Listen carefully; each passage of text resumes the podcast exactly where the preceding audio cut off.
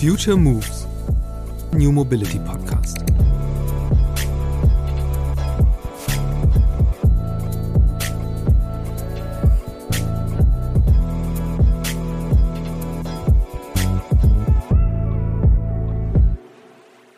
In der klassischen Automobilwelt ergibt der Autohersteller wahnsinnig viel Geld aus, um äh, Studien zu fahren, ja, Marktforschung, was erwarten meine Käufer. Und auf der anderen Seite gibt es so ein Lager wie Hardcore-Fans, ja, die, ich sage jetzt mal, sich sogar den Mercedes-Stern auf die Finger tätowieren lassen. Und diese zwei Welten, da ich lange nicht verstanden, warum das nicht zusammenpasst. Ja, damals gab es kein Web 3 und heute ist es für mich Ganz natürlich, ja. Ich gebe meinem Hardcore-Fan, ja, dem Early Adopter sozusagen, gewisse Vorteile im Sinne von, er hat ein Vorkaufsrecht, er darf zuvor irgendwas sehen, er darf mitentscheiden, äh, wie was ausschaut. Oder ich hole zumindest seine Meinung ab. Ja. Ich muss ja noch gar nicht sagen, du triffst die Entscheidung, aber ich weiß zumindest, wo er steht. Es gibt ja Menschen wie meinen Kollegen Yannick, die Stunden damit zubringen, sich ihr Traumauto in einem Online-Konfigurator zusammenzuklicken. Auch wenn sie das ja nie bestellen werden. Aber träumen kann man ja mal. Im Gespräch mit meinem Gast dieser Podcast-Episode habe ich gelernt, wie komplex die Technik dahinter ist. Teilweise wissen die Konfiguratoren sogar, welche Ausstattungsvariante gerade in der Fabrik verfügbar ist und welche nicht. Eindrucksvoll. Einerseits. Andererseits aber könnten Konfiguratoren noch viel mehr, wenn die Autohersteller den Mut hätten, ihre Technologie auf den Stand des Jahres 2024 zu bringen. Das sagt Thomas Zuchtriegel. Und mein Gast muss es wissen. Denn Thomas ist als Automotive Advisor tätig, aktuell für das Berliner Unternehmen Journey, das sich auf das Erschaffen virtueller Experiences spezialisiert hat. Seit bald 20 Jahren beschäftigt sich Thomas mit Fahrzeugkonfiguratoren. Wenn er in die Zukunft blickt, kann man sein Auto nicht nur online konfigurieren, sondern wird dabei von digitalen BeraterInnen unterstützt und kann im Wunschauto direkt eine virtuelle Probefahrt unternehmen den Autokauf auf ein neues Level zu heben. Das ist aber nur eine Möglichkeit, die aus einer konsequenten Digitalisierung des Autokaufs erwächst, so Thomas. Er hat mir auch erklärt, wie sich Marketing und die Beziehungen zu den KundInnen durch Technologien wie Web3, VR und AR radikal verändern werden. Und dass es eines Tages vielleicht möglich sein wird, Teile der Ausstattung eines neuen Autos zu ändern, während dieses bereits auf dem Fließband zusammengesetzt wird. Los geht's!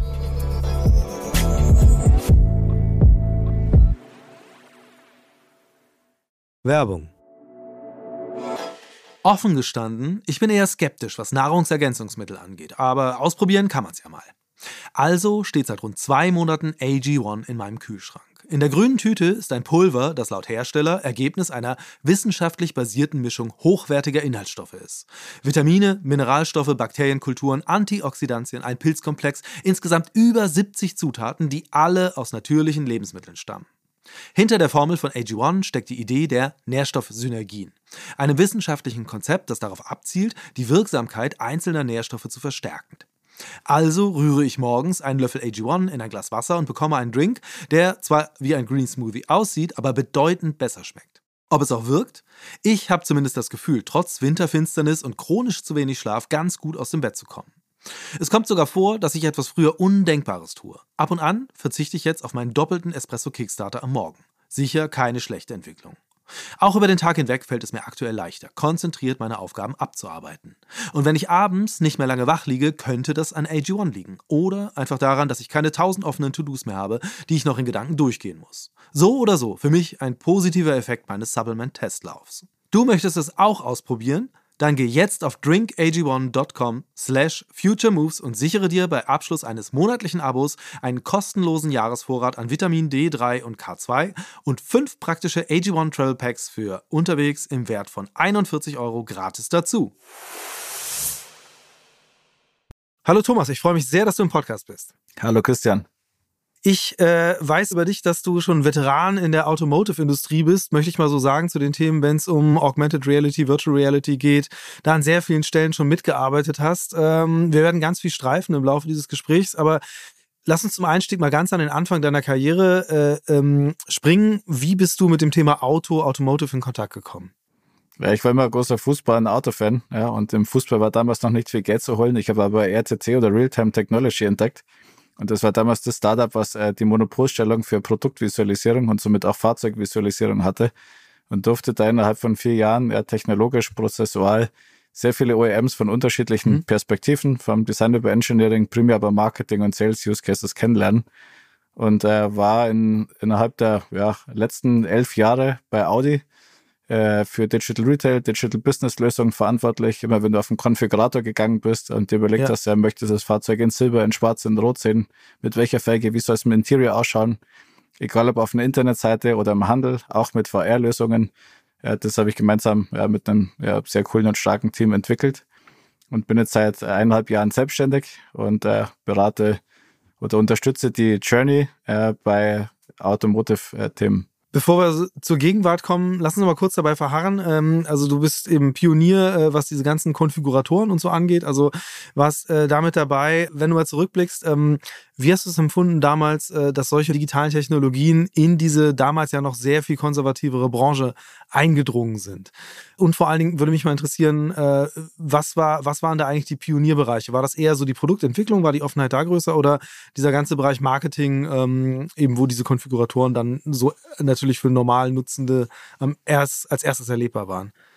Ich glaube, das ist von Anfang an zweigleisig gefahren. Also in der Produktentwicklung, im Engineering gab es immer wieder Versuche äh, auf Simulationsbasis äh, die äh, Produktions- und äh, ja, Simulationskosten zu reduzieren und mit virtuellen Technologien da Zeit zu sparen und ja auch Geld einzusparen.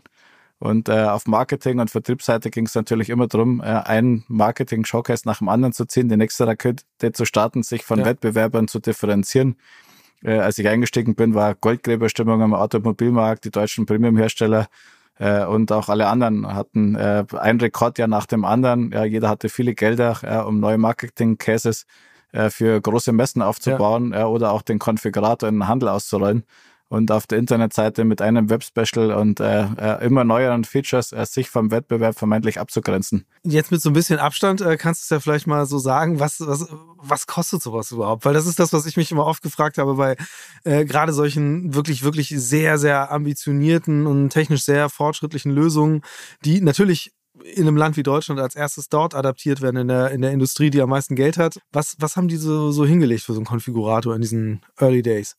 Das kommt ganz drauf an, ja. Also das kannst du nicht pauschalisieren. Das ist so, was kostet ein Auto. Ja, du kannst für 500 Euro ein einfaches ja. Auto gebrauchtes kaufen. Ja, nach oben gibt's keine Grenzen, wie wir alle wissen. Und so ist für einen Konfigurator auch. Und es gab äh, damals schon Hersteller, die äh, extrem gute Datenprozesse hatten, äh, wie beispielsweise Toyota, äh, mhm. wo du drauf aufspringen konntest. Und da gab's andere, da hat das ausgeschaut wie Kraut und Rüben, hatte wenig Struktur. Es gab keine Automatismen, es wurde alle manuell, man ist alles manuell aufbereitet, Auto für Auto und äh, wenn ich dann alles zusammensuchen muss, ja, und die ganzen Standards etablieren muss, dann kostet es natürlich wahnsinnig viel Zeit. Äh, ich habe viele Abhängigkeiten zu unterschiedlichen Bereichen innerhalb des OEMs. Äh, ich brauche immer jemanden, der das Ganze abnimmt ja, und dann in den Pilotmärkten ausspielt und dann letzten Endes auch in äh, ja, bis zu 100 Massenmärkte bei einzelnen OEMs letzten Endes rausbringt, dass auf der ganzen Welt sozusagen so ein ja. Fahrzeug auf der Internetseite oder im Handel konfigurierbar ist. Also da sind wir schnell im sieben- oder teilweise achtstelligen Bereich.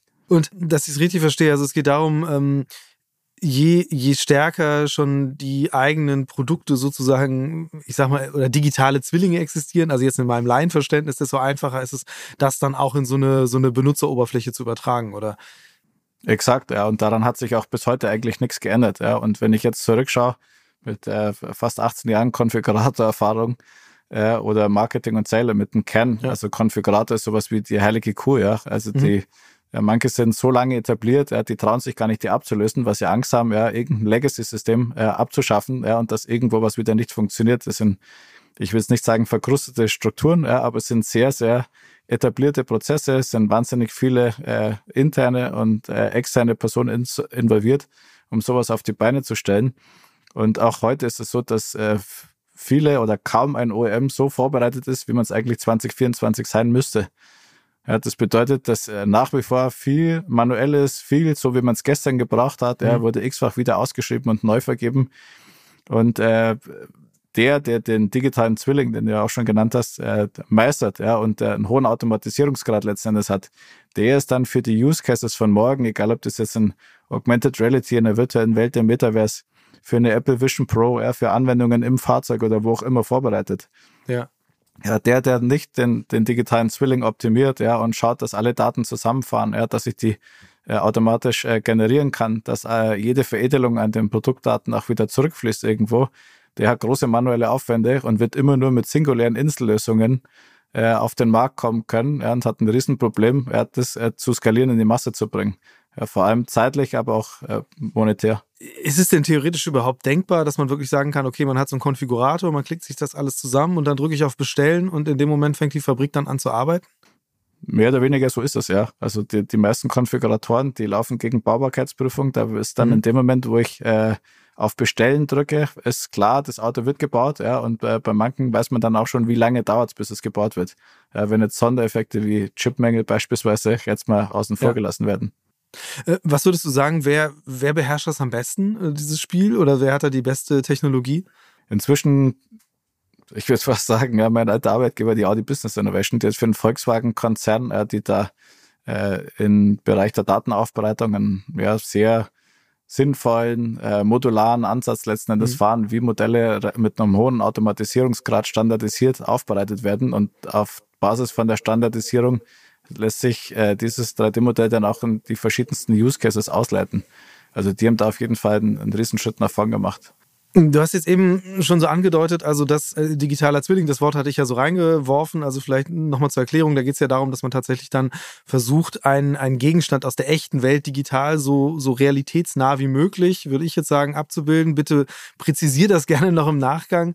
Ähm, meine eigentliche Frage ist aber, ähm, weil ich hatte es eben so verstanden, dass sehr viele künftige Geschäftsmodelle auch da dran hängen. Was, was ist denn das? Also in welche Richtung, was, was tun sich da für Fenster auf, wenn man wirklich sagt, okay, als Autohersteller oder überhaupt geht ja nicht nur um Autoindustrie in dem Fall, sondern um jeden, der irgendwie komplexere Produkte anbietet.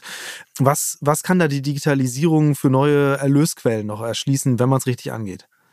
Ja, es, Erlösquellen ist das eine, Einsparquellen ist das andere. Fangen wir vielleicht damit mal an. Ja, heute okay. muss ich äh, als OEM, wenn ich ein Fahrzeug auf den Markt bringe, ich muss die äh, Verkäufer schulen, ja, ich muss die Händler schulen, was sind die Produktvorteile anderen gegenüber, ich muss Mechaniker schulen, ja, wie wird so ein Auto mit einer Batterie beispielsweise gegenüber ja. äh, einem, einem, Motor äh, gewartet, was muss ich äh, berücksichtigen. Und wenn ich da einen digitalen Zwilling habe, wo ich das simulieren kann, kann ich es jeder, jederzeit wieder aufrufen ja, und individuell den Personen so zur Verfügung stellen, wie sie es brauchen. Also nicht jeder kriegt die 0815 Schulung von A bis Z, ja. sondern je nach Kenntnisstand kann ich dort entsprechend einsteigen.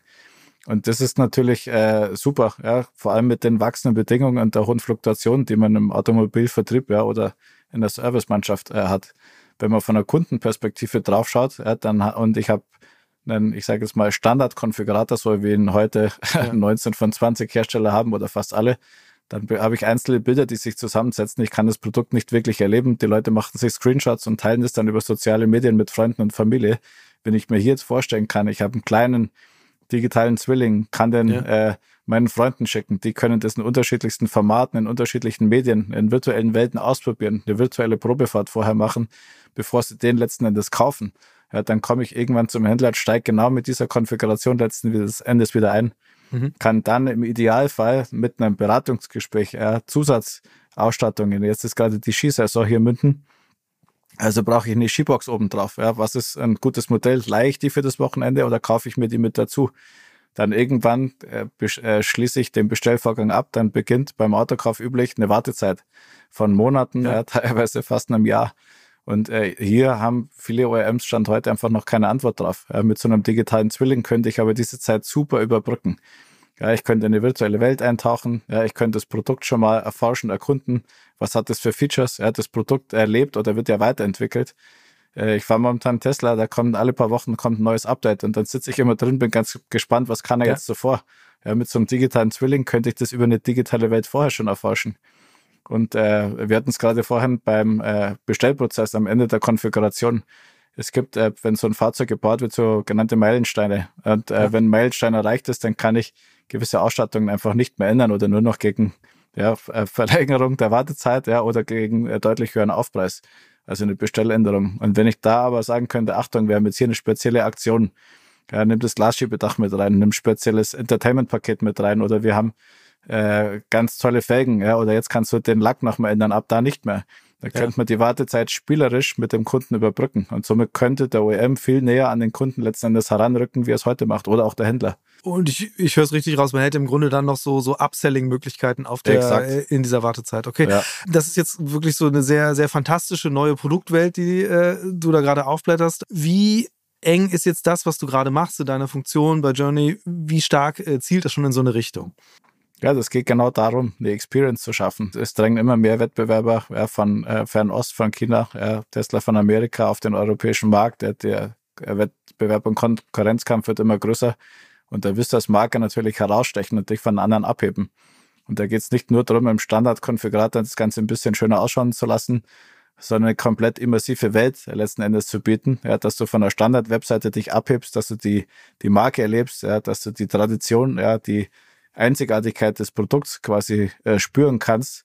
Und das ist genau das Tagesgeschäft von Journey. Ja, also Vielleicht sollten wir da mal einen kurzen Exkurs machen. Also Journey, was, was sie allgemein machen. Ähm, so viel ich weiß, ist es, dass es äh, vor allen Dingen um Metaverse-Welten geht, die zugänglich sind, hauptsächlich von Websites. Also dass man sagen kann, okay, wir machen so eine Art virtuellen Showroom, der dann natürlich all diese fantastischen Möglichkeiten hat, die man in der digitalen Welt hat aber durchaus auch schon angekoppelt an tatsächliche äh, Retail-Prozesse. Also äh, es gab jetzt einer der letzten Cases, darüber hatte ich auch eine Geschichte gemacht für OMR, darüber bin ich überhaupt mit Journey in Kontakt gekommen. Da ging es darum, dass für die Kaufhauskette Macy's da eben so ein virtueller Store für so eine besondere New York-Kollektion errichtet wurde und dass man eben auch direkt aus dem Metaverse heraus shoppen konnte sozusagen. Das ergänzt das gerne noch, wenn ich da wesentliche Punkte vergessen habe. Ansonsten lass uns gerne bei diesem äh, Auto-Case bleiben und das vielleicht ein bisschen weiterentwickeln. Wie das konkret aussehen könnte für eben jetzt mal, sagen wir mal, deutschen OEM. Ja, nee, bei Journey, du hast es super auf den Punkt gebracht. Das sind immersive Welten, die einzigartige äh, Produktmarkenwelten äh, letzten Endes erschaffen, wo ein Nutzer ja, oder auch mehrere gleichzeitig äh, die Marke oder das Produkt erleben können. Ja, wenn ich auf eine Standard-Internetseite gehe, dann klicke ich allein ein Fahrzeug an ja, und zeige jemand anderem vielleicht auf meinem iPhone oder Tablet, was ich gerade sehe. Ja, bei den Welten von Journey, da können wir uns im Metaverse in der virtuellen Welt treffen, können dort miteinander interagieren, ja, über Chat, über Sprache, können uns das Produkt anschauen, können es visualisieren, ja, können dort auch äh, Konzerte, die in Form eines virtuellen Events stattfinden, gemeinsam erleben. Ja, und das ist einfach äh, das, der nächste Level. Ja, also wenn wir einen Standardkonfigurator oder eine Standard-Internetseite anschauen, dann sind die technologisch und visuell auf einem ganz anderen Level wie vor 10 oder 15 Jahren. Ja, aber wenn wir ganz ehrlich sind, eine Flugebene weiter oben schauen alle gleich aus. Ja, ist völlig austauschbar. Mhm äh, egal ob das ein Audi, Mercedes, ein BMW äh, oder ja. wie sie auch immer heißen. In der und Regel der weiße Raum, in dem dann halt so die Autos rumschweben. Äh, exakt, ja. Und dann die Bodytypes, die Größen sind alle ähnlich, ja, die Formate sind alle ähnlich, die Ausstattungsmerkmale sind alle ewig ähnlich. Und äh, wenn du jetzt nicht Hardcore-Fan von einer Marke bist, ja, dann fällt es für einen Laien teilweise auch schwer zu erkennen, wo ist überhaupt der Unterschied. Und genau da hilft Journey eben herauszustechen. Ja, und zusammen mit einer KI kannst du dann auf das Nutzerverhalten dediziert eingehen, das entsprechend steuern ja, und mit einem äh, KI-generierten Avatar dann auch entsprechende Fragen beantworten, die du zur Marke oder zum Produkt letzten Endes hast. Und ähm, um es dann richtig zu verstehen, das heißt also, diese größere Vision, die dahinter steckt, ist tatsächlich einmal das, was man so als Konfigurator kennt, einfach nochmal in einen ganz anderen Kontext zu heben. Also zu sagen, okay, wir haben halt diesen Konfigurator, der eben angeschlossen ist an all diese Systeme, die der OEM hat und wo man eben dann im Idealfall das, was du eben beschrieben hast, diesen ganzen Bestell- und Bauprozess sozusagen schon fast äh, direkt selbst auslösen kann und das Ganze aber einzubetten dann einfach in eine ähm, ja, Verlängerung von diesem Kaufprozess, beziehungsweise eben dann noch andere Möglichkeiten zu schaffen, auch ein Auto nicht nur zu konfigurieren, sondern theoretisch dann direkt einzusteigen und auch ein bisschen rumzufahren. Exakt, ja. Da hat Journey letztes Jahr beispielsweise zur CES mit BMW den iVision D gezeigt, wo genau so eine virtuelle Probefahrt in Anführungszeichen mhm äh, simulierten vorgestellt wurde. Jetzt ist natürlich das die eine Sache, dass man natürlich technologisch das Ganze inzwischen relativ gut bauen kann. Und ich meine, man sieht das ja, also ist ja eben ein Unterschied. Also man muss da äh, in der Cloud werden all diese Rechenprozesse vorgenommen, so dass man wirklich eine, also man hat ja im Grunde so eine Streaming-Lösung. Das heißt also Grafik ist gar nicht mehr der limitierende Faktor, sondern dann ja am Ende, wenn es jetzt wirklich darum geht, Immersion, du hast es schon gesagt, es geht darum, wirklich ein möglichst nahes Erlebnis zu haben das ist am Ende ja dann entscheidende Frage, auf welchen Geräten man das dann konsumiert, weil ich, ich kenne das selbst, diese kleinen Spielereien, dass man dann so ein virtuelles Auto hat und das kann man dann irgendwie rumfahren lassen auf dem Handybildschirm. Äh, aber das ist natürlich noch was ganz anderes, als wenn man wirklich sagt, okay, ich will jetzt eine virtuelle Probefahrt haben. Das müsste ja dann eigentlich bedingen, dass man ja am Ende eine VR-Brille zumindest zur Verfügung hat. Und das haben ja noch nicht so viele Menschen. Also wie weit sind wir denn davon entfernt, dass das tatsächlich wirklich jetzt, sagen wir mal, ein, ein relevanter Verkaufskanal für die Autobranche wird? Ja, ich glaube, äh, von einer flächendeckenden VR-Nutzung im Vergleich zum Smartphone. Heute hat jeder ein Smartphone. Ja, ich glaube, x Milliarden Smartphones gibt es auf der ganzen Welt. Und dass jeder da jetzt in Kürze eine Vision Pro oder irgendein anderes XR-Device hat, da, das ist, glaube ich, noch ein weiter Weg. Ja, der Formfaktor, das Angebot an Content, ja, der Mehrwert, die, die Inklusion zwischen der virtuellen Welt und der echten Welt, also die eine äh, möglichst reibungslose, äh, möglichst seamless Transition oder reibungsloser Übergang, das ist bei den wenigsten einfach noch gegeben. momentan sind wir in diesem Kontext eher bei einzelnen Edge Cases und Nischen unterwegs, ja, wo dort aber dann definitiv ja ein hoher Mehrwert gegeben ist. Ja, beispielsweise beim ja. Training, wenn ich das Ganze in VR mache, habe ich es einfach schon mal erlebt. Ja. Der Körper, der Geist vor allem glaubt, ich habe es schon mal gemacht. Ja. Demzufolge, ich kann es mir viel besser merken. Hm. Wenn ich äh, in VR ein Fahrzeug äh, im Interior vor allem betrachte, die Größendimensionen ja, von einem äh, von einem C-Segment-Fahrzeug zu einem D-Segment-Fahrzeug sind signifikant, wenn ich mich einfach umdrehen kann ja, und einfach wahrnehme, wie viel mehr Platz habe ich denn da überhaupt. Das ja. kommt in einem Browser natürlich nie rüber. Ja. bei einer Streaming-Technologie, wie du angedeutet hast, ist natürlich super, äh, weil das total device-agnostisch ist. Ja, ich kann es auf einem großen Fernseher in 4K anschauen, ich kann es äh, auf einem Laptop Fullscreen anschauen, kann da komplett eintauchen, das Ganze erleben, blende die Standardtexte, die auf einer Internetseite zu sehen sind, komplett aus kann es aber, wenn ich irgendwo mobil bin, ja, und diese Macy's-Demo, die habe ich, glaube ich, am häufigsten auf dem Smartphone irgendwie gesehen, mhm. wo Leute begeistert waren, funktioniert es genauso gut. Ja. Und wenn ich jetzt aber ein VR-Device habe, dann kann ich es dort eben auch abspielen.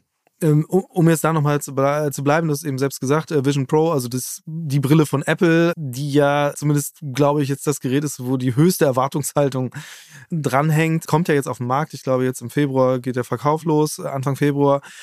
Glaubst du, dass das wirklich jetzt einen, entscheidenden Schritt tun kann, dass Leute wirklich sagen, okay, jetzt gibt es zumindest eine gewisse Zielgruppe, die das Geld hat, sich das zu leisten, die dann sagen, jetzt kaufe ich mir halt nicht irgendwie den 10.000 Euro Fernseher, sondern so ein Ding und äh, dass dadurch halt wirklich so eine Popularisierung einhergehen wird?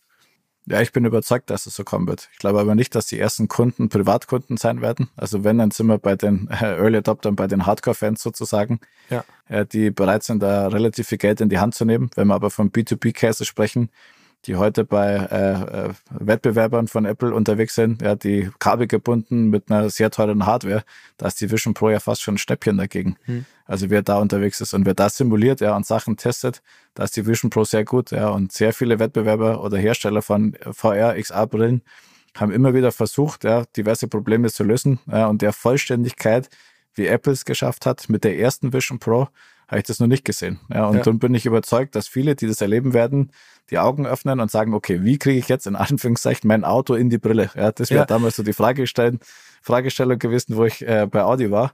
Ja. Und im Endeffekt geht es ja nicht nur darum, das eine Auto da reinzubringen, sondern alle Daten. Ja, und diese Brille dann entlang der Customer Journey aus einer Kundenperspektive oder auch bei vielen internen Prozessen zu integrieren. Ja, und darum sollte die Vision Pro ein Weckruf sein für alle, äh, wenn ich die Datenprozesse noch nicht im Griff habe, wenn die Organisation noch nicht Vision Pro ready ist, ja, jetzt bereit zu werden. Ja, gibt es denn eigentlich äh, schon bei Autoherstellern erste Versuche, tatsächlich sowas zu kombinieren? Weil eben, als du erzählt hast, so, äh, wenn ich dann im Auto sitze und dann sehe ich den Unterschied, denkbar ist ja auch tatsächlich, dass man sagt, okay, man rüstet halt so ein Autohaus ein bisschen auf und dass man sagen kann, okay, setz dich rein und dann schaltet man die Brille ein und dann kann man sich eine andere Sitzpolsterung noch angucken oder so. Gibt sowas schon? Wurde sowas schon mal irgendwo getestet? Ja, das gibt's mehrfach. Wir hatten das bei, bei Audi, waren wir damals die Ersten, die das gemacht hat. Ja, wir hatten weltweit, in, ich weiß nicht wie viele Märkten, also über 20 Märkten hatten die Händler die Option, so eine VR-Brille äh, mit dazu zu bestellen.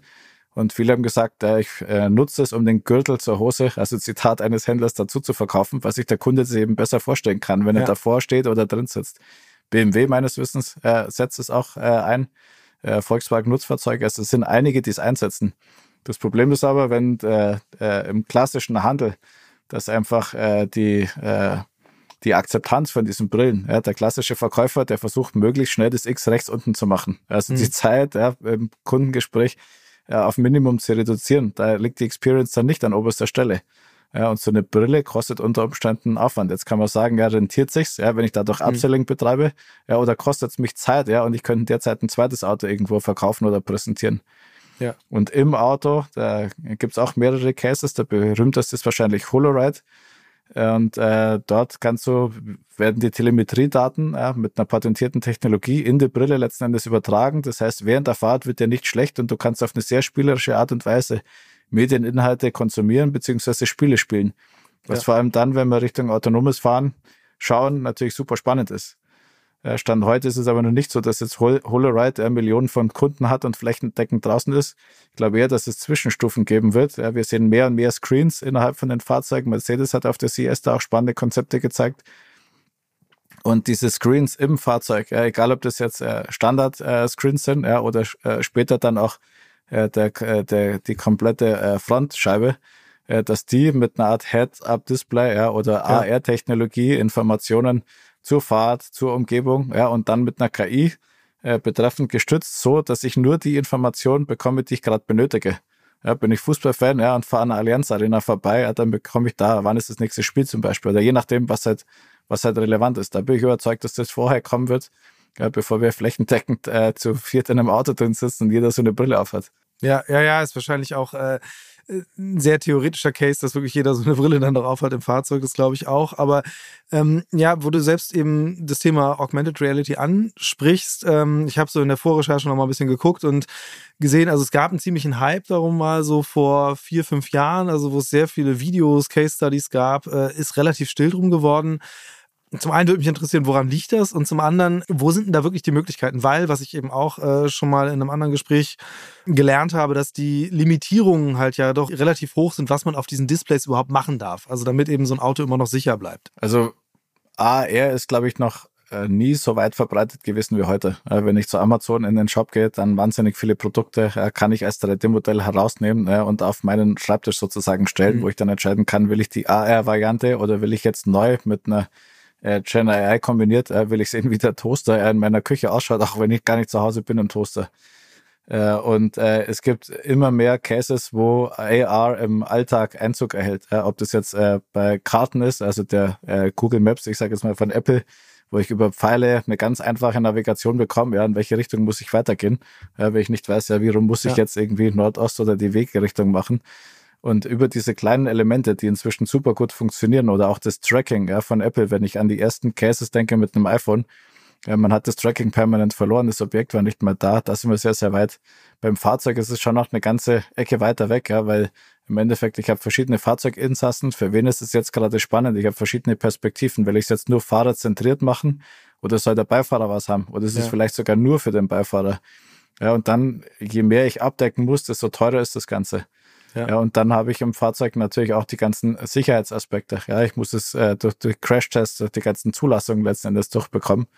Und äh, da ist es weiter weg. Aber gerade bei den Smartphones sehen wir, dass es äh, also ich habe noch nie so viele AR-Apps auf meinem Handy gehabt wie heute und wir haben auch noch nie so viele Anfragen für AR-Projekte für die Umsetzung oder ja. Ja, wie muss ich meine Prozesse und Daten optimieren, ja, um sie AR-ready sozusagen zu bekommen. Ich würde äh, jetzt gerne nochmal auf einen Aspekt kommen. Du hast vorhin gesagt, also das, das, was ihr da macht oder das Angebot ist sozusagen auf diesem europäischen Markt auch um so ein bisschen der nach Europa strebenden Konkurrenz was entgegensetzen zu können. Also da höre ich raus, dass da in den USA und ich nehme an, vor allen Dingen auch in Asien inzwischen an ähnlichen Projekten gearbeitet wird. Also gibt es da auch schon OEMs, die auf dem Weg deutlich weiter sind, was die Integration jetzt von so digitalen äh, ja, Geschäftsfeldern, digitalen Mehrwerten oder auch einfach digitalen Marketing-Tools betrifft? Es kommt, glaube ich, immer auf den Case drauf an. Ja, viele, also wenn du Tesla beispielsweise ansprichst oder die chinesischen Hersteller, die haben äh, weniger Modelle, die haben weniger äh, Produktkomplexität, wo man jetzt sagen ja. kann, die sind es vielleicht eher auf dem Massenmarkt, ja, weniger im Premium- oder Luxusmarkt drin. Da ist es viel einfacher, so einen Piloten äh, oder auch ein Produkt einmal zu bauen und das dann äh, auszurollen. Das wird äh, für klassische europäische oder deutsche Hersteller meistens nur als Pilot gesehen, äh, ein paar Farben und weg oder ja. als Visualizer. Er ist weit weg vom Vollkonfigurator.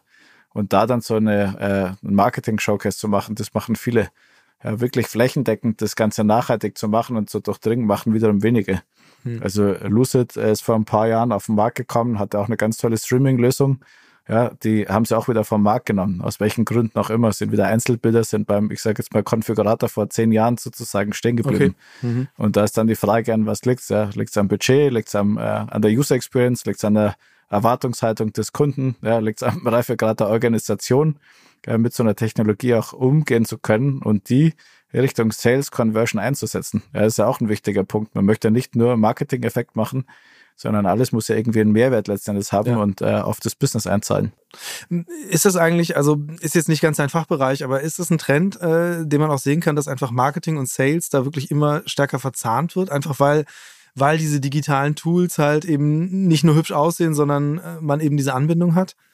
Absolut, ja. Also kann ich, kann ich ganz klar bejahen. Und wenn du noch einen Schritt weiter gehst, und haben wir es heute noch gar nicht angesprochen, wenn du wenn du Web 3 ins Spiel nimmst, ja, was ja mit Metaverse irgendwie auch lose zusammenhängt, äh, dann verschwimmt es ja quasi fließend. Ja, dann mache ich ja quasi meine Kunden zu den Markenbotschaftern von morgen. Ja, wenn einer super begeistert ist, ja, dann postet er auf Instagram in der Web 2 Welt irgendwelche Bilder und macht äh, kostenlos Werbung. Ja, morgen wird er 3D-Modelle Digital Twins teilen in irgendwelchen Metaverse-Welten, äh, mhm. publizieren, mit anderen darüber diskutieren, wie das Ganze ist. NIO beispielsweise ja, bezahlt äh, Kunden, ja, oder bezahlt, ja. Äh, bezahlt Kunden die Unterkunft, ja, damit die Kunden in ihrer Freizeit ja, andere NIO-Interessenten das äh, Produkt erklären.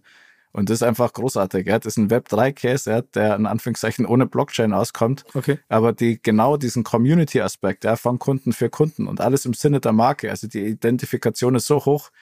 Und da verschwimmt natürlich Marketing und Sales, ja, wenn ich als Käufer zum Markenbotschafter werde und Marketing betreibe, ja. fließend. Ja. Und das ist dann so ein schöner, ja, positiver viraler Loop. Ja, tatsächlich, das Beispiel konnte ich noch nicht. Ich weiß, es gibt so aus dem, äh, aus dem Bereich Solaranlagen auch, dass man Kunden zu Markenbotschaftern macht, um so ein bisschen dann irgendwann das ganze Dorf zu erobern. Aber es ist spannend, also dass sie tatsächlich dahin fahren. Vielleicht kannst du aber da noch ein bisschen, können wir da noch ein bisschen tiefer einsteigen, wenn du sagst Web 3, also ist jetzt das nächste Buzzword, das fällt, aber ähm, da geht es ja auch darum, dass man tatsächlich, also jetzt banal gesagt, eben ich würde jetzt mal sagen, Wertschöpfungsketten auch digitalisieren kann, aber vielleicht kannst du das ein bisschen verständlicher illustrieren an möglichen Szenarien für die Automobilwelt. Ja. Ich sage immer, in der klassischen Automobilwelt äh, gibt der Autohersteller wahnsinnig viel Geld aus, um äh, Studien zu fahren, ja, Marktforschung, was erwarten meine Käufer, ja, äh, machen Mystery Shopping, ja, um zu schauen, wie gut ist der Handel aufgestellt bezüglich Prozessen, welche Antworten bekomme ich, mache K-Kliniken in der frühen Phase, ja, von der Produktentwicklung, ja, was kommt gut an, ja, wie grenze ich mich zum Wettbewerb ab. Und auf der anderen Seite gibt es so ein Lager wie Hardcore-Fans, ja, die, mhm. ich sage jetzt mal, sich sogar die, äh, den Mercedes-Stern auf die Finger tätowieren lassen, ja, oder äh, ja. zum Wörthersee-Treffen fahren und so weiter. Und äh, diese zwei Welten, da ich lange nicht verstanden, warum das nicht zusammenpasst. Ja, damals gab es kein Web 3 und heute ist es für mich ganz natürlich. Ja, ich gebe meinem Hardcore-Fan, ja, dem äh, Early Adopter sozusagen, der äh, gewisse Vorteile äh, im Sinne von, er hat ein Vorkaufsrecht, er darf zuvor irgendwas sehen, er darf mitentscheiden, äh, wie was ausschaut, oder ich hole zumindest seine Meinung ab. Ja? Ich muss ja noch gar nicht sagen, du triffst die Entscheidung, aber ich weiß ja. zumindest, wo er steht. Und äh, als vor ein, ein paar Jahren dieser NFT-Hype ganz groß äh, gekommen ist, äh, haben, äh, hat der ein oder andere OEM gedacht, ja, okay, ich mache das so wie Gucci, Nike, Prada ja, und verdiene äh, über einen digitalen äh, Vertriebsweg äh, Gelder, ja, die sehr einfach zu erzielen sind, ja, weil ich einmal die Herstellungskosten habe ja. ja. und mit wenig Aufwand da eine gewisse Permutation reinpacke und äh, kann zusätzlich zum traditionellen Geschäft, ja, was ich sage jetzt nicht auf dem absteigenden Sta äh, Ast ist, aber mit Sicherheit nicht mehr so floriert wie vor vielen Jahren, eine neue Erlösquelle eröffnen. Und wurden dann aber wiederum überrascht, ja, dass eine Community ja auch äh, Arbeit bedeutet. Ja ich brauche jemanden, der den, den Nutzern zuhört, ja, oder den äh, Nutzern des ja, den, doch, der Community-Mitgliedern zuhört, der mit denen interagiert, ja, der auf die Forderungen und Fragen letzten Endes auch eingeht. Und äh, das müssen im Idealfall auch Leute sein, die vom OEM kommen und nicht von der, irgendeiner Agentur, ja, wie bei, bei der Social-Media-Kampagne, ja. sondern jemand, der auch die Stimme des Unternehmens ist. Und wenn mhm. das sauber gespielt wird, dann hat, glaube ich, jede Marke, egal ob jetzt Automobilhersteller oder nicht, ja, eine super Chance, Insider-Informationen zu bekommen, ja, und das viel früher, ja, und dadurch wahnsinnig viel Zeit ja, und Geld äh, anderen gegenüber zu sparen. Ja, äh, tatsächlich, da scheint ja auch so ein bisschen was zu passieren. Also da gab es jetzt auch in der Vergangenheit so ein paar Ankündigungen, also dass, dass auf einmal doch wieder so NFT-Projekte äh, auftauchen. Ich glaube, die einzigen, die wirklich in, also von den deutschen OEMs, die jetzt wirklich äh, schon richtig aus der Deckung gekommen sind, ist Mercedes, die jetzt äh, ja auch so Sammelkollektionen äh, lanciert haben und wo es ja, glaube ich, dann perspektivisch aber auch darum geht, besonderen Kunden besondere Assets zur Verfügung zu stellen und genau das zu machen, was du sagst, darüber Zugang zu gewähren zu exklusiven Events und so weiter und so fort und eben so eine ja, Community der eigenen Kunden auch zu bilden sozusagen. Also so eine ja. Art ja, ja, Fanclubs, aber die sich halt nicht, nicht selbst organisieren, sondern eher orchestriert werden vom OEM selbst. Ähm, Gibt es da noch andere Cases, äh, in die du Einblick hattest oder hast, äh, wo an sowas gearbeitet wird oder andersrum, ähm, jetzt auch äh, in, in deiner Rolle bei Journey, ist das auch ein, ein Teilbereich, den ihr immer schon mitdenkt dann? Absolut, ja. Also ja und ja. Ich habe Einblick in okay. viele andere Cases, wäre fast schon eine eigene Podcast-Folge. äh, für die Zuhörer, die es vielleicht interessiert. Ja, es gibt wahnsinnig viele OEMs, die da äh, Versuche unternommen haben, die äh, Wege gegangen sind, ja, die NFTs verkauft haben, die keine NFTs verkauft haben, die äh, ja, die, die da unterschiedlichste Ansätze letzten Endes gefahren sind. Ja, und, und äh, bei Journey, da schauen wir letzten Endes drauf, wie nehme ich den Kunden ja in der gesamten Customer Journey am besten mit? Wo kommt er her? Und äh, wo geht er als nächstes letzten Endes hin? Ja, also Journey kann der One-Stop-Shop sein, ja, die Metaverse, die, die immersive Welt, muss aber nicht. Ja, und äh, mhm. warum wird er nicht im, im Alltag, ja, bei Social Media, bei Händleraktivitäten mit beispielsweise NFTs ja, incentiviert, ja, also das Engagement, ja, die Aktivität für die Marke im Markenkosmos, du sammelst gewisse Loyalitätspunkte beispielsweise. Und äh, da ist das Schöne bei Journey X, unserem äh, Flagship-Produkt, ja, du kannst einfach nativ ja, beispielsweise eine Metamask-Wallet reinhängen, ja, und wenn du deinen Token hast, dann kannst du bei virtuellen Events, ja, bei Token Gated Access, also nur der diesen NFT hält, der bekommt dann spezielle Informationen an gewissen Wegpunkten beispielsweise freigeschaltet. Also beispielsweise wir beide gehen in diese genau, ich wollte gerade sagen, du musst das, du musst das glaube ich, noch mal ein bisschen anschaulicher ja. machen äh, angenommen, ich, ich, wir beide entdecken einen Link, ja, oder ich schicke dir einen Link, ja, und wir gehen da rein und tauchen innerhalb von diesem inner, äh, öffnenden Browser, machen ihn Fullscreen und denken, wow, was für eine wunderschöne Welt, ja, was für Pflanzen, was für abstrakte Avatare, ja, was für wunderschöne Produkte. Und äh, es ist ein wahnsinnig schönes Gefühl, wenn man das zum ersten Mal erlebt. Und dadurch, dass ich interaktiv mich da drin völlig frei bewegen kann, fühlt sich das wahnsinnig natürlich an und ich vergesse relativ schnell die Zeit um mich herum. Das macht ja mhm. genau dieses Immersive aus. Und wenn ich jetzt nur als ganz normaler Besucher reinkomme, dann bekomme ich in Anführungszeichen nur den Standard-Content zu sehen, den ich vorsehe als OEM.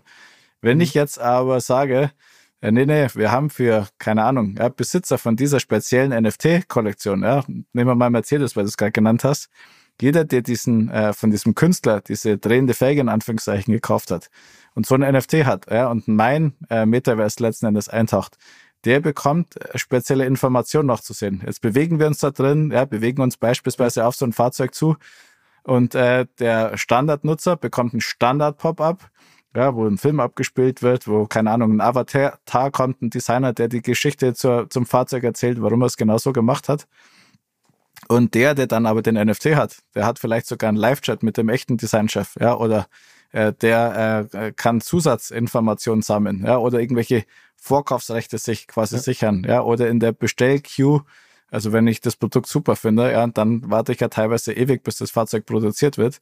Und wenn ich dann aber sage, ich habe den NFT, ich komme damit, ja, und äh, jetzt rutsche ich einfach mal ein paar hundert äh, Plätze in der Warteliste nach oben. Oder ich bekomme zusätzliche Inhalte, die ich dann äh, mitnehmen kann. Ja, egal, ob das ein Motorsound ist, ja, was bei mhm. E-Fahrzeugen irgendwie spannend ist, ja, sind ja. so synthetisch generierte Sounds. Ich kann die äh, mitnehmen, ja, und dann offline anhören oder mein Smartphone irgendwie einbinden. Solche Geschichten. Also, da sind im Endeffekt keine Grenzen gesetzt. Und spannend wird's halt dann, wenn ich zwischen Marken ja, die auf die gleiche Zielgruppe abzielen, ja, Kooperationen finde, dass ich mit dem NFT, die ich beim Automobilhersteller äh, gesammelt habe, ja, bei einem äh, Mode ja, oder Beauty ja, oder Reiseunternehmen, dann in Anführungszeichen Incentives einsammeln kann. Also wenn ich zwischen den Welten ja. sozusagen äh, unterwegs bin, ja, beispielsweise ein großes Konzert, äh, nur ich war erst im Metaverse, ja, und kann damit jetzt äh, das gleichzeitig meine Eintrittskarte für ein limitiertes Konzert, solche Sachen oder für eine Produktpräsentation. Jetzt muss man vielleicht an der Stelle mal ganz kurz auch nochmal einen kleinen Exkurs machen, weil äh, das sind ja sehr, sehr, sehr viele, also sehr technische Begriffe und das klingt alles erstmal wahnsinnig abstrakt. Und ich vermute auch, dass also für mich als jemanden, der jetzt auch nicht mehr ganz so jung ist, äh, ich bin da definitiv auch jemand, der sich das alles erarbeiten muss, aber ich glaube, was man nicht äh, oder erklärend hinzufügen sollte, dass ja genau diese virtuellen Welten, wo es genau, wo mit diesen Zugängen gearbeitet wird, wo nicht, ich sag mal, nicht nach außen sichtbare Exklusivität da ist und wo halt äh, Menschen mit unterschiedlichem Status sich unterschiedliche Sphären erarbeiten können. Ähm, das gibt's ja äh, im Internet ist es ja schon sehr verbreitet, auch wenn diese richtige Web 3.0 Technologie eben diese Browser, die das noch viel integrierter ermöglichen, noch längst die Standard sind. Aber wenn man sich jetzt so virtuelle Spielwelten wie Roblox anguckt oder Kommunikationsplattformen wie Discord, wo einfach äh, sehr viele Gamer unterwegs sind, funktioniert das ja schon genau so. Also, dass man einen sehr starken Community-Charakter hat, dass die Leute involviert werden, dass man eben sie incentiviert zum Mitmachen, indem man halt sehr viel exklusive Zugänge gibt. Das heißt also, worauf ich hinaus will, das ist ja zumindest für Menschen, die vielleicht heute Anfang 20 sind, schon so eine Art gelernte Kundenrolle, sage ich mal sozusagen. Ja. Aber was, was wäre jetzt deine Einschätzung? Ähm, wie lange dauert das, bis das wirklich so Standard ist. Weil, also ich glaube, dass für, für sehr, sehr, sehr viele Menschen hört sich das jetzt nach einem ultra-Nischen-Ansatz an, der vielleicht nur für irgendwelche Nerds relevant ist. Ähm, und da wäre jetzt meine Frage, würdest du dem widersprechen? Oder ab wann sozusagen muss man sich dem stellen als normal Nutzender? Ja, ich glaube, es kommt immer auf die Zielgruppe drauf an und was ich genau äh, erreicht möchte auf diesem Kanal. Und die zwei Beispiele, Discord und Roblox, das ist für junge Leute ja, oder für Nerds, sage ich jetzt mal, also für eine kleine Zielgruppe, also kleine Anführungszeichen ja, sind bezüglich ja auch schon Demografie. ja, ja, sind, äh, ja, ist im dreistelligen Millionenbereich schon klar, aber nicht der Standard-Autokäufer, ja, der jenseits ja. der 20 ist, den erreiche ich dann nicht. Ja, für, für den ist der Zugang zu diesen, ich sage jetzt mal, Kanälen wahnsinnig schwer. Und äh, die Frage war, wie einfach ist es, bis es massentauglich ist? Es kommt auf die Technologie drauf an. Ja, Journey stellt eine White-Label Metaverse-Lösung zur Verfügung, wo mit Brands ihr own Metaverse sozusagen zur Verfügung stellen können. Mit einem einzigen Klick bin ich drin. Ja, das schafft jeder, egal ob 20, 30, 40, 50 oder jenseits ja. davon. Und es ist ganz klar, dass die äh, Generation Z ja, auf die Gamification, auf diese spielerische Art und Weise abzieht und mit äh, ich sage jetzt mal, als Digital Native sozusagen aufgewachsen ist. Aber auch du und ich, ja, wir befassen uns seit inzwischen auch 20 Jahren oder noch länger mit Smartphones, mit digitalen ja, Elementen. Klar. Unsere Erwartungshaltung dagegenüber wächst auch immer mehr. Und wenn ich auf äh, den einen oder anderen äh, Internetauftritt äh, von Automobilherstellern gehe oder auch anderen Mobilitätsanbietern, dann sehe ich mehr oder weniger das Gleiche, ja, wie bei den ersten Internetseiten. Ja, nur, dass ja. es ein bisschen schöner ausschaut oder dass ich es auf den Web 2, ja, also Facebook, Instagram, äh, äh, Social Media Kanälen letztendlich teilen kann. Aber was selten zurückbleibt, ist eine einfache User Experience, wo ich ein unvergessliches Erlebnis habe. Was glaubst du, weil das ist ja ein Moment oder so ein Wendepunkt, der ja schon oft propagiert wird, dass wirklich dann, also der, der Zugang zum, ja, ich sag mal, jetzt ein bisschen profan, dem Internet der Zukunft wird halt irgendwann sein, dass man in virtuelle Welten reingeht. Gibt ja auch, also Meta hat das ja sehr stark, also Mark Zuckerberg sehr stark gepusht, äh, inzwischen auch ein bisschen zurückgedreht, weil jetzt irgendwie alle um KI herum tanzen. Aber nichtsdestotrotz, ähm, ich höre ja raus, du bist ja nach wie vor äh, sehr, sehr stark der Überzeugung, dass diese diese Welten werden auf jeden Fall äh, Standard werden, also und werden, werden Realität werden. Was würdest du jetzt schätzen, wie lange dauert das, bis wirklich dann das alles richtig funktioniert? Das ist das gleiche, wie weit ist autonomes Fahren weg. Ja, also in, in kontrollierten Gebieten in einzelnen Ländern kann ich heute schon, ich sage jetzt mal, mich zurücklehnen, lehnen, die Zeitung lesen, ja, und äh, mit einem Tesla, mit einem Mercedes, mit einem Audi vollkommen autonom fahren, ohne dass ich irgendwas machen muss. Ja, wenn es jetzt darum geht, von mir zu dir zu fahren, ja, es lässt die Gesetzgebung nicht zu. Ja, und die Technik äh, stößt da ganz oft an, ihren, an ihre Grenzen. Und so ist es bei den virtuellen Welten auch. Also ich glaube ehrlich gesagt nicht daran, ja, dass Menschen, also es mag Einzelne geben, ja, aber die Masse wird nicht autark komplett in digitalen Welten leben. Ja, also das wird, äh, die, die Masse wird fordern, ja, dass es äh, fließend zwischen den unterschiedlichen Kontaktpunkten springen kann. Wenn ich eine physische Präsenz haben möchte, habe ich eine physische. Wenn ich eine voll digitale haben möchte, habe ich diese. Und ganz oft wird es so sein, dass es äh, augmentiert ist. Ja, damit meine ich jetzt nicht zwingend äh, Augmented Reality, sondern allein Second Device. Ja, ich habe mein Handy dabei, um mhm. eine Zusatzinformation zu holen. Ja. Und das wird dann natürlich mit äh, besseren Formfaktoren von Brillen, die leichter werden, die schöner werden äh, in der Optik, ja, die vom Preisfaktor runterkommen, ja, die äh, einfacher sind zu tragen. Äh, da wird natürlich die Verbreitung massiv zunehmen. Virtuelle Welten gibt's heute schon, die wird's immer weiter geben, egal ob das jetzt in abgespeckter Form in einem vorgerenderten Bild für einen Konfigurator ist ja, oder live gestreamt oder immersiv, ja, in welchem Device auch immer, wie wir es von Journey letzten Endes anbieten. Aber wichtig ist, in der Omnichannel-Strategie für die Automobilhersteller zu beachten, wie nehme ich meine Kunden von einem Kontaktpunkt zum anderen mit? Ja, welche Informationen brauchen sie an welchem Punkt, damit ich nicht jedes Mal bei Null anfangen muss, ja, sondern im Endeffekt das System selbst lernend weiß, ja, was braucht der Thomas, ja, wo steht er gerade, ja, und äh, den Bedürfnissen entsprechend dann genau die Produkte ja, oder auch Markeninhalte und Informationen zur Verfügung stellt, die er braucht. Und das ist für mich das Metaverse. Ja, also nicht 100 Prozent, ich bin ein Avatar und habe eine virtuelle Welt, sondern ich habe genau diese Information ja, zu der Zeit äh, da, die für mich relevant ist ja, und die mir auch Spaß macht, ja, weil die Erwartungshaltung steigt ja auch immer weiter. Ich vermute nicht, dass mich das Ganze zum Neuwagenkäufer machen wird, weil dazu bin ich äh, äh, zu sehr überzeugt, dass äh, andere alte Mobilitätsangebote für mich äh, relevanter sind. Aber ich finde es ungemein faszinierend, was da passiert und sehr spannend. Und ich danke dir herzlich für die Einblicke, die du gewährt hast. Ganz zum Schluss würde ich gerne noch zu einer Rubrik kommen. Und zwar nennt die sich der Mix der Woche. Und da geht es darum, dass ich mit meinen Gästen darüber spreche, wie sie selbst im Alltag sich bewegen. Wie sieht es bei dir aus? Ich stehe da früh auf, nachdem ich geduscht habe, gehe ich mit meinem Hund erstmal spazieren. Äh, zwischen einer Viertelstunde und einer halben Stunde. Dann gehe ich mittags nochmal raus, ja, meistens abends nochmal. Äh, ich äh, bewege mich mit dem Auto ja, bei schlechtem Wetter Richtung Kindergarten, Richtung Arbeit. Bei gutem Wetter äh, nehme ich ein Lastenrad, wo der Kleine mag auch der Hund mit drin sitzen. Ja. Einzelfahrten versuche ich mit dem Fahrrad zu machen. Äh, hier Münden quer durch den englischen Garten ist super praktisch. Und wenn ich abends unterwegs sein möchte, dann nehme ich äh, den äh, ja, den Bus, ja, die Tram, die U-Bahn. Und äh, wenn es in eine Richtung geht und ich danach irgendwie einen anderen Weg zurückkomme, dann bin ich je nachdem, ja, Miles beispielsweise, also über Carsharing unterwegs. Ja. Also bunt gemischt den, äh, das gesamte Spektrum. Das war kurz und schmerzlos. Ich danke dir ganz, ganz herzlich. Ja, spannend, was noch von uns zukommt. Und nochmal vielen Dank für deine Zeit. Und ja, Dankeschön. Hat Spaß gemacht. Danke, Christian. Future Moves ein Podcast von OMR und Hamburg Messe und Kongress.